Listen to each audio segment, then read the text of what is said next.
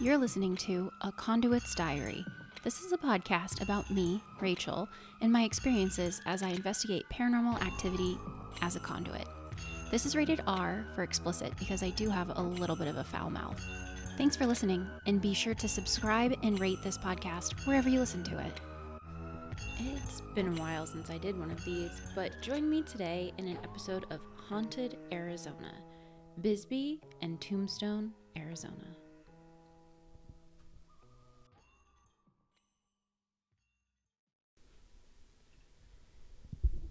After my last few Haunted Arizona episodes, I had a few people reach out to claim that Bisbee, Arizona, was the most haunted place in Arizona. It's often forgotten because of its location. It's south of Tucson and just fifteen minutes or so north of the Mexico-Arizona border.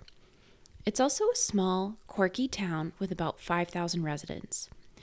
It shares Haunted Jerome's history of mining, becoming a serious town during the boom in the early nineteen hundreds.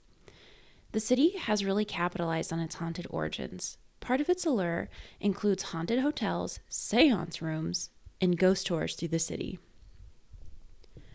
Copper Queen Hotel is a well-known part of Bisbee's haunted history. It's no wonder. It's Arizona's longest continuously operating hotel, opening in nineteen oh two. They boast three certified ghost rooms, where the paranormal is sure to visit you. Room four oh one, the no-name room, is haunted by an older male ghost. You can see his shadow and smell his cigar smoke. Room three fifteen is haunted by Julia Lowell. She was a courtesan who hung herself after her regular wouldn't leave his wife for her. Lastly, room four twelve holds Billy, a young boy who drowned in the San Pedro River. His haunting is typical of children: running, laughter, things going missing or moving about in the room. Some say children are the only ones who can see his spirit, and parents report hearing their children talking to an invisible boy. These three ghosts have been confirmed in the hotel, but there's been up to sixteen reported ghosts in the hotel. If you stay in the hotel, be sure to write in their ghost journal if you experience anything spooky. Another famous haunted hotel is the Bisbee Hotel, or Hotel L'Amour. Like the Copper Queen, it can trace its history back to the mining boom in the early nineteen hundreds. It even overlooks the Copper Queen, situated on Bee Hill. Room eleven has a haunted bathroom, where guests claim they can hear someone rummaging in the bathroom at all hours. They've even reported the ghost interfering with their toothpaste. Room fifteen is haunted by a ghost that I'm sure we can all relate to, an exhausted one. The ghost is known for crawling into bed with guests to go to sleep. Sometimes guests can see the imprint of a body on the mattress next to them. No one has actually seen these two ghosts. The most visible ghost is found on the second floor of the hotel. He's dressed nice and is described as handsome. No one is sure who he is or his connection to the hotel. Since the hotel housed a lot of miners, it's no surprise that guests have reported the specter of a miner on his way home. He's seen in coveralls and holding a pickaxe. Another physical ghost is the Lady in White, who's said to have saved the lives of countless people by intervening. It's reported she saved a group of boys from dying by a rock slide. One of the most famous guests isn't human at all. It's a cat that likes to frequent room twenty-three. It's likely the spirit of a calico cat that lived near the saloon next door, but would sneak into the warm hotel in the winter. This is part of what caused its untimely demise, and the cat just never left. To no surprise, a third haunted hotel exists in Bisbee, the Bisbee Grand Hotel. This renovated Victorian hotel was built in nineteen oh six for traveling mining executives. In keeping with the creepy vibe, this hotel has thirteen rooms. At night, guests can hear piano playing, despite no one being there. A Victorian woman is known to haunt rooms two and three, often seen holding a tray as she goes about her duties. No haunted town is complete without a cemetery. The Evergreen Cemetery, also known as the Bisbee City Cemetery, first opened in nineteen twelve. Many of those buried here were early miners, who still roam the ground angry about their untimely deaths in a strange place. Many of the gravestones are made from excavated ore from the mines, an ode to the miners buried there. This cemetery isn't to be confused with Old City Park, which was the original resting place of many of the miners who ended up in the Evergreen Cemetery. This park boasts ramadas, slides, basketball hoops, and the ghosts of those once buried there. Due to poor record keeping, it's impossible to assure that all the bodies were exhumed, and rumors circulate that it's haunted by those left behind. Children are known to play with invisible kids in the park their parents can't see. With all the haunted hotels and cemeteries, it's no surprise that the mine itself is haunted. The mine hasn't been operational for some time, so it's open to tours. For a small fee, you can don a hard hat and journey deep into the cold darkness of the mine. I went once as a kid during summer camp, and it's full of ghosts.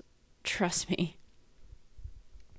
If you're more into the theatrics of haunting, the Bisbee Seance Room may be more up your alley. This show is one hour long and involves a seance meant to communicate with any of the many spirits that roam Bisbee. Honestly, though, you can't talk about Bisbee without also bringing up Tombstone. Depending on your direction, you'll likely drive right through Tombstone to get to Bisbee. I know what you're thinking, and the answer is yes, that Tombstone. It really exists. The Birdcage Theater is the most well-known haunted location. In eighteen eighty-two, the New York Times declared that Tombstone's Birdcage Theater was the roughest, bawdiest, and most wicked night spot between the Basin Street and Barbary Coast. It was named so due to the cages that hung from the ceiling with the painted ladies who entertained from them. It's no surprise that this place went on to see twenty-six people lose their lives. Most of these deaths were attributed to gunfights and other such Old West brawls. One of the more well-known murders involves the death of a painted lady named Margarita. She was sitting on the lap of a man named Billy when another painted lady named Gold Dollar approached. She was so upset seeing her with Billy, who she claimed was her boyfriend, that she stabbed Margarita in the chest in an attempt to carve her heart from her chest with a stiletto. Gold Dollar got away with murder because she hid the murder weapon so well. It was found years later and is now on display at the local museum.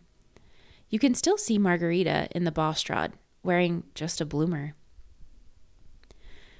The Birdcage was frequented by legends such as Doc Holliday, Wyatt Earp, and Johnny Ringo. It was truly a haven.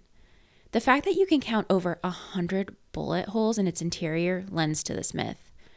Those who died still visit the saloon. You can hear laughter at all hours of day. There's also sightings of a male staff member dressed in eighteen hundreds attire tending to the guest. A dice table, which was so heavy it took eight people to move, once slid across the floor. A statue of Wyatt Earp that sat in one of the cribs that overlooked the floor was tormented for some time. His hat was knocked off his head, or the statue turned around at night and found in the morning by the staff. It wasn't until they moved the statue to the crib he typically used when he was alive that the occurrences stopped. The haunted Boot Hill graveyard is home to some of the most famous haunts in Tombstone. Margarita is buried here. So is Lester Moore, Billy Clanton, and Tom and Frank McLaury. The graveyard was named so because these people were buried with their boots still on. Ghosts roam this graveyard as though they never died. The gift shop has reported things moving and misplaced without explanation. It's a hot spot for spectral photography, with countless photos of the dead outlaws lurking in the background of people's photos. People have also reported hearing voices from an unmarked grave. One of the most famous ghosts is Sing Choi, the woman in red that ran the general store and the opium den when she was alive. The Crystal Palace Saloon has been in operation for one hundred forty years, so it's no wonder it's haunted. It survived everything from burning in the ground to, in the eighteen eighties to Prohibition. Doc Holliday was known to frequent this place. Nowadays, people report everything from the roulette wheel moving on its own to the sound of boots and spurs echoing through it. Big Nose Kate, who was once Doc Holliday's lover, who tried to get him arrested for murder, is seen hanging around the saloon. There's also a man who likes to sit at a table, stand up, and then disappear into the bathroom. There's also countless stories of cowboys haunting the place.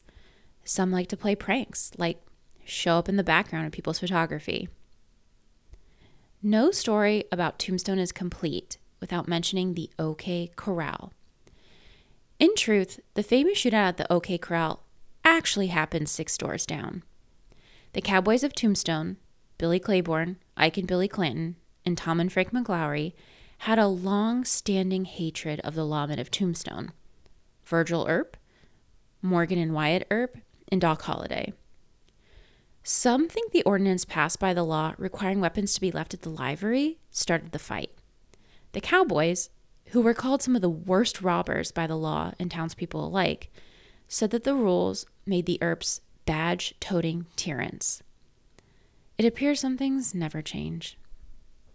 On October twenty-sixth, eighteen eighty-one, the cowboys came to town and started to load up their cartridge belt with bullets.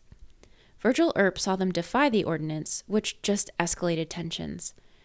The cowboys then made their way to the O K. Corral, where they were overheard talking about murdering the Earps. The cowboys and the Earps met head-on six blocks down, where Virgil called for the cowboys to surrender their weapons. The gunfight ensued when the cowboys didn't. In the end, the McLaury brothers and Billy Clanton were killed. Virgil and Morgan Earp and Doc Holliday all sustained injuries, but lived. The most common ghosts at the O K. Corral are cowboys in wide-brimmed hats. It's anyone's guess if these are the spirits of lawman Virgil Earp, who's said to have an office at the saloon, or if it's one of the countless others who died by gunfight at the corral. The livery has cold spots, and guests can still hear the sound of horses in the street. It's also alleged that Jim Burnett haunts the O K. Corral. He was the justice of the peace in nearby Charlestown. He was also the town's judge and marshal. And he worked as a bounty hunter, returning outlaws for money. He had a long feud with a man named William Green, who by all accounts was a browbeater. Their feud actually caused the death of both of Green's daughters. Green built a dam, and that kept water off Burnett's land, which is really important in the desert. Burnett then, allegedly, blew up the dam. Unfortunately, the day the dam blew was the day the Green's two daughters and wife were swimming in a watering hole. The sudden rise of water from the destruction of the dam led to both of the girls drowning. Green suspected Burnett blew the dam, but he had no proof. He ran a one thousand dollars reward for anyone who could give him any information. A local man confirmed his suspicions, and Green began to hunt Burnett. He found him a few days later on July second, eighteen ninety-seven at the O K. Corral. He unloaded three revolvers worth of bullets into Burnett, who died instantly. Guests report sightings of Burnett in the O K. Corral infrequently. The working theory is he's out patrolling the streets, trying to round up the outlaws of the city. Today, you can visit the O K. Corral and experience this bit of history. Bisbee and Tombstone are fascinating testaments to the Old West, a time which really only existed for a few short decades. Bisbee has done a great job at creating a hub for artists and food. If you're wanting to visit these towns, but don't necessarily want to be scared, there's so much to do without encountering a ghost. Well, at least intentionally encountering one. A Conduit's Diary is created by me, written and produced by me, mixed horribly and edited by me. Cover art created by B M C Design on Fiverr. Music, intro and outro, created by Chris Hornberger.